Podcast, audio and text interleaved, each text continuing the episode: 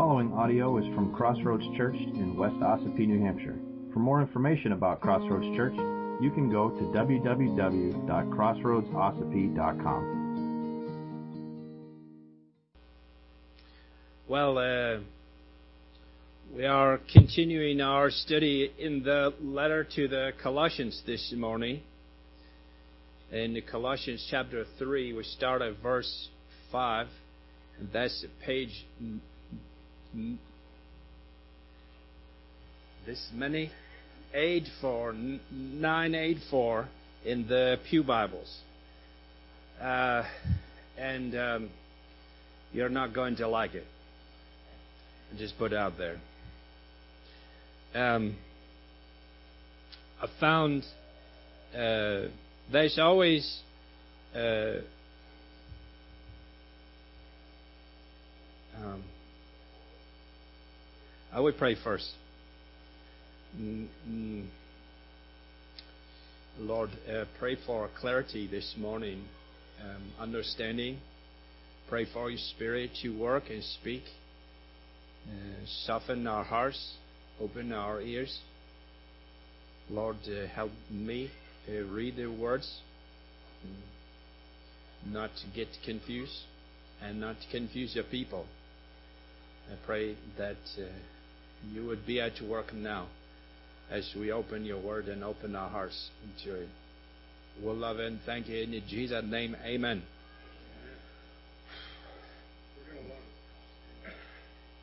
Yeah. I found this always a good time to think about the more philosophical aspects of being a Christian. Over the last few weeks, we've talked about the philosophy of the empty and mechanical religious practices that have plagued the church over the centuries. And we've talked about seeking the things that are above, having our minds set on holiness and righteousness. And it's been great. It's been. Um, these have been very, uh, you could call very front porch conversations, a type of conversations and things you can talk about uh, together, and it doesn't really matter if somebody stops by and walks in on the conversation. It's kind of out in the open. That's a front porch conversation. Ever heard that expression before? Maybe I just make it up. Okay, no, I don't know. That's good. All right, but unfortunately, well, maybe not. I'm sure it's not unfortunate. I'm just nervous about it. Uh, the, the Lord, through the Apostle Paul, has some more personal, intimate things to talk about. Uh, so, in order for us to get the proper context for our text that we look at this morning, we're going to have to go all the way back to chapter 2 in verse 20 to get at the point of chapter 3, verses 5 through 11. Uh, so we're going to read that together. Go back to Colossians chapter 2, uh, verse 20. On the same page, I think. If with Christ you died to the elemental spirits of the world, why, as if you are still alive in the world, do you submit to regulations? Do not handle, do not taste, do not touch, referring to things that all perish as they are used. Uh, why do you submit to regulations according to human precepts and teachings?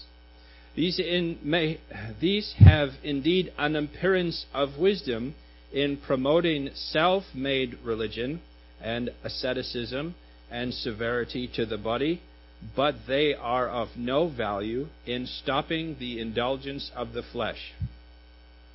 If then you have been raised with Christ, seek the things that are above, where Christ is, seated at the right hand of God. Set your minds on things that are above, not on things that are on earth. For you have died, and your life is hidden with Christ in God. When Christ, who is your life, appears, then you also will appear with him in glory. Put to death, therefore, what is earthly in you sexual immorality, impurity, passion, evil desire, and covetousness, which is idolatry. On account of these, the wrath of God is coming. In these you too once walked when you were living in them, but now you must put them all away anger, wrath, malice, slander, and obscene talk from your mouth. Do not lie to one another, seeing that you have put off the old self with its practices, and have put on the new self, which is being renewed in knowledge after the image of its Creator. Here there is not Greek and Jew, circumcised and uncircumcised barbarian, Scythian, slave, free, but Christ is all and in all. Amen. So, just a quick quiz. See who is paying attention. What was the purpose of promoting self made religion and asceticism and severity to the body? Well, you answered my question. Maybe we have to read again. Hmm. The purpose was stopping the indulgence of the flesh. Right? We look back at there in uh, chapter 2, verse 23, talking about all of these restrictions and rules. I'm sorry. I'm, I'm not having any fun either, believe me. These things, submitting to these regulations, they have an appearance of wisdom but they are of no value in stopping the indulgence of the flesh. The indulgence of the flesh is Paul's concern. The Holy Spirit's concern is speaking through him. Our flesh is fixed on the things of earth. Paul called this the old self or the old man, and that includes ladies too. But I think old ladies sound a little different. Thank you for your grace. Uh, our old self, we'll put it that way, our old self, the flesh, wants to set our minds on the things of earth, on our old way of life, and to participate in the lifestyle of the world around us. That's the definition of indulgence of the flesh from verse 23. And this is what Paul is teach against. Now, if you remember from last week, we talked about how the life we now live, if we have faith in Jesus Christ and His work on the cross for us, the life we now live is a totally new kind of life. It's wholly other, completely different. We are saved from the eternal consequences of sin. We died to sin, and we are raised to new life in Christ eternal life for us has already begun. And praise the Lord, it's not the life that we now live is just going to last forever. So all the stuff we don't like about life is going to last forever too. we have a citizenship in a kingdom beyond the, this world and the troubles and the trials and the sin and the pain. We can look forward to that, but that life has already begun.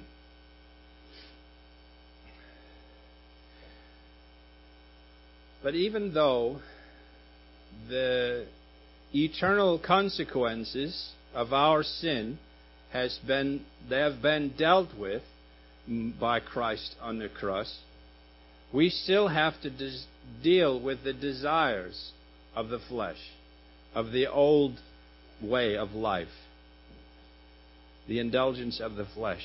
And this is where it gets personal. Paul gets personal. Uh, it's a, con- a confrontation probably not fit for the front porch. So let's step into the kitchen and have a conversation. There is only one way to deal with the desires of the old self, the desires of the flesh. It's not to make rules, it's n- not set boundaries to say, no, you can't have this, you can't do that, uh, you're tempted by this, so you can't do this anymore. There's only one way to deal with the desires of the flesh. Do you know what it is? You have to kill it. Paul says to kill them.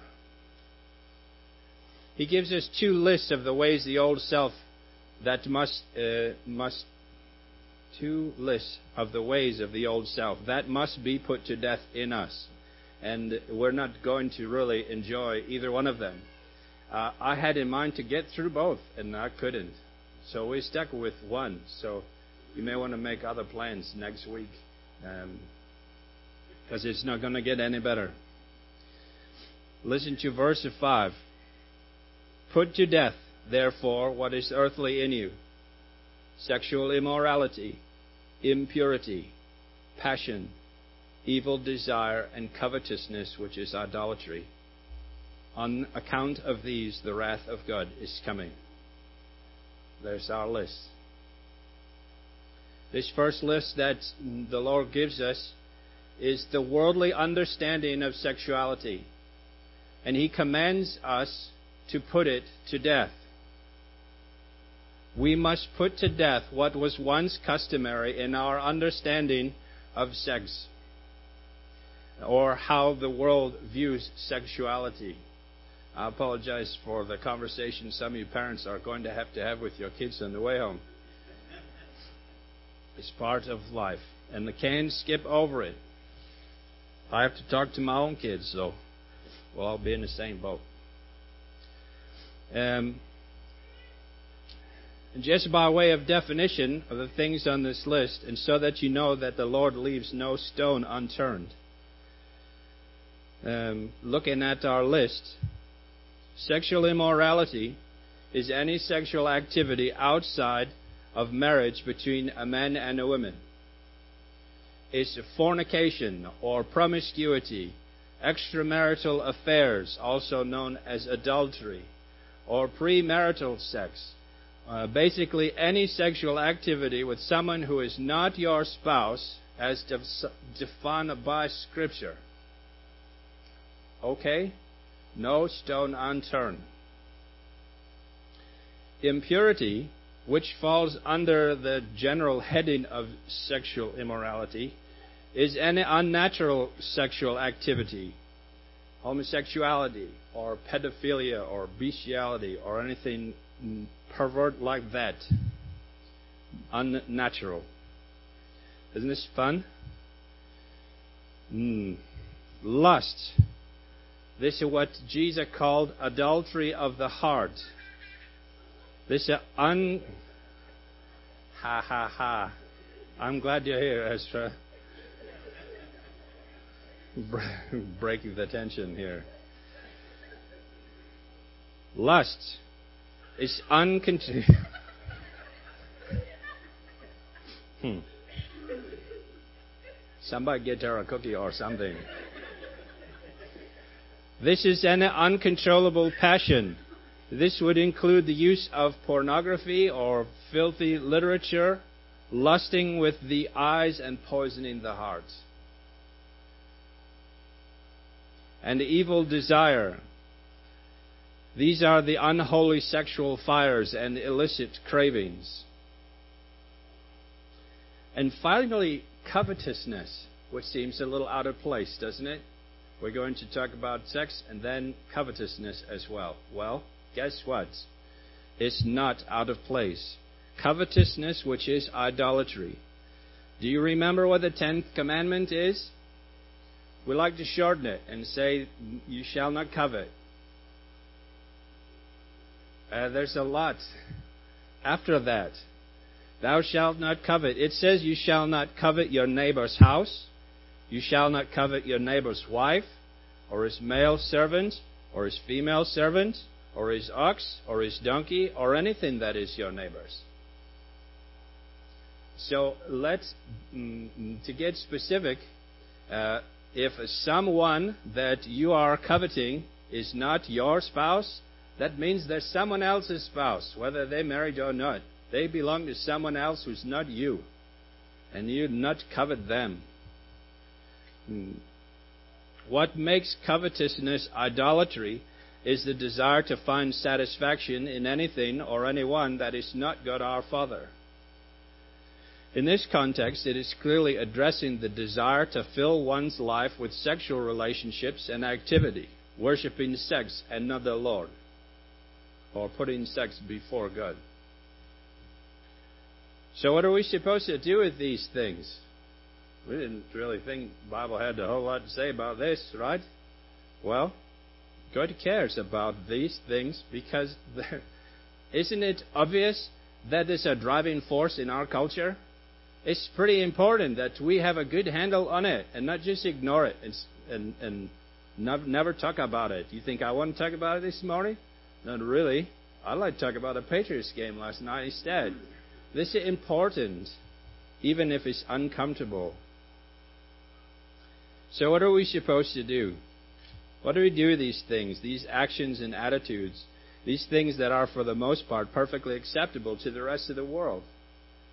What does the world say about sex? Everybody, go for it.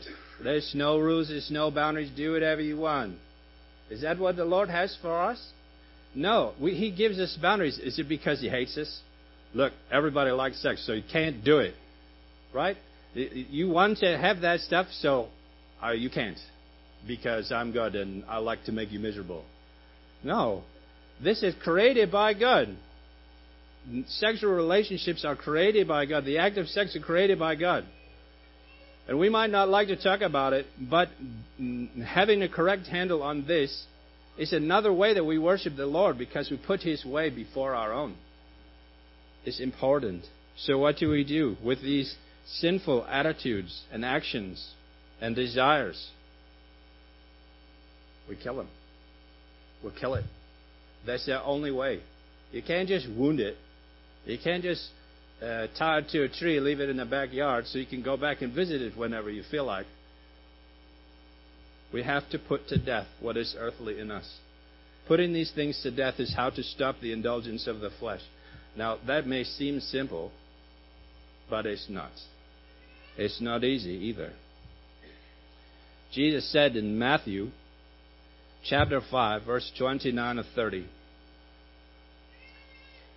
If your right eye causes you to sin, tear it out and throw it away. For it is better that you lose one of your members than your whole body be thrown into hell. And if your right hand causes you to sin, cut it off and throw it away. For it is better that you lose one of your members than your whole body go into hell. Well, it seems extreme, and I, I'm not advocating surgical procedures here, and Jesus wasn't either. Do you know what happens when you cut off the right hand of a thief? He becomes left handed. That's it. It's an attitude of the heart. Physical surgery is not going to fix it. You struggle with uh, lust with your eyes, gouging your eyes out does not change the attitude of your heart. Okay? That's where the problem is, in the heart. The point is to do whatever is necessary to stop the behavior. And it's hard. Cancel your internet or cable. End that friendship. Quit that job. Whatever it is that continues to draw you back in, get rid of it. But more importantly, lay your heart open before the Lord. Because we can make all the rules we want, we can make all the boundaries we want, but until the Lord does the work in our hearts, it's ineffective. We'll just find another way. Set your mind on things above, not on earthly things. Put to death, therefore, what is earthly in you. Verse 6 says, On account of these, the wrath of God is coming. You ever think about that idea? Because of sexual immorality, the wrath of God is coming? Yikes. Whenever I hear the words, well, let me ask you, when you hear the words wrath of God, what do you think of? destruction, fire and brimstone. I always think of bowls of wrath from Revelation. There was a band called One Bad Pig, Christian band, and they sang a they sang a, a song about have a bowl of wrath. Look it up on a Google if you allow yourself to use the internet now. That's what I think of. Have a bowl of wrath. But that's not what I think Paul is talking about here. What's interesting is that uh, Paul, when he writes the wrath of God is coming, is present tense. That means the wrath of God right now is presently happening. and it is continuing. The wrath of God is already happening. We're not to wait for a golden bowl of fire and brimstone to pour down on us. God's wrath is already visiting mankind. The wrath of God is simply God's judicial reaction to evil. It's already happening and continues to happen. In this realm of sexual immorality, the wrath of God is God simply giving people over to their own wicked desire giving them exactly what they want, which is the worst thing God could do to someone. Give them exactly what they want. Listen to Romans chapter 1, verse 18 through 31. For the wrath of God is revealed from heaven against all ungodliness and unrighteousness of men, who by their unrighteousness suppress the truth. For what can be known about God is plain to them, because God has shown it to them. For his invisible attributes, namely his eternal power and divine nature, have been clearly perceived ever since the creation of the world in the things that have been made, so they are without excuse. For although they knew God, they did not honor him as God or give thanks to him, but became futile in their thinking, and their foolish hearts were darkened. Claiming to be wise, they became fools and exchanged the glory of the immortal God for images resembling mortal man and birds and animals and creeping things. Therefore, God gave them up in the lust of their hearts to impurity, to dishonoring of their bodies among themselves, because they exchanged the truth about God for a lie and worshipped and served the creature rather than the Creator who is blessed forever. Amen. For this reason, God gave them up to dishonorable passions. For their women exchanged natural relations for those that are contrary to nature. And the men likewise gave up natural relations with women and were consumed with passion for one another, men committing shameless acts with men and receiving in themselves the due penalty for their error. And since they did not see fit to acknowledge God, God gave them up to a debased mind to do what ought not be done. They were filled with all manner of unrighteousness, evil, covetousness, malice. They are full of envy, murder, strife, deceit, maliciousness. They are gossips, slanderers, haters of God, insolent, haughty, boastful, inventors of evil, disobedient to parents, foolish, faithless, heartless, ruthless though they know God's righteous decree that those who practice such things deserve to die, they not only do them, but give approval to those who practice them. Is this not the reality in which we live? Did I not just read words that describe our world?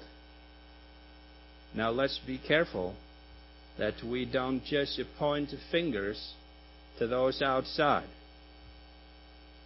That's not our responsibility. We examine our own hearts. And how does this fit me? How am I described in there? We're not so different, are we? If we really think about it. We are to put these things to death in us. The Greek word put to death, nekroo, a figurative extension of putting to death, to cease completely from an activity with the implications of taking extreme measures to guarantee their termination. What are extreme measures? Well, I guess cut off your foot or hand or gouge out your eye. That's pretty extreme. Canceling your internet's pretty extreme. Quitting your job. Avoiding people that tempt you, and in relationships that are unholy. It's extreme, and it's what's necessary. Churches all over the world, even today, have been pressured into giving in to the world's definition of what is acceptable behavior. But our opinion of what sin is doesn't matter. What I think is sinful, what I think is gross, doesn't matter. What matters is God's definition of sin.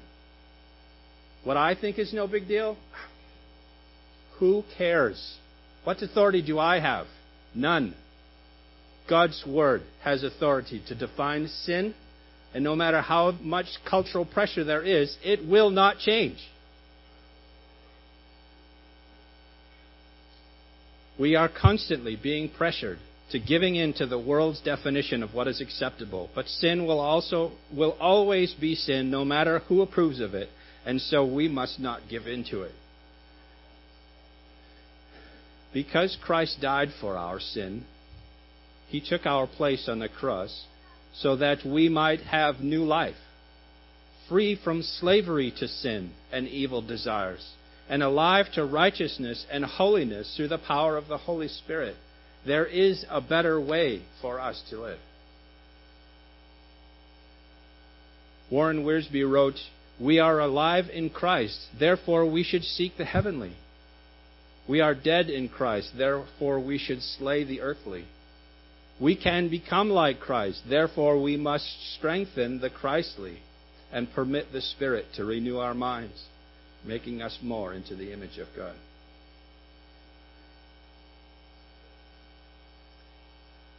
If you have found yourself entangled in these sins, you are not beyond help.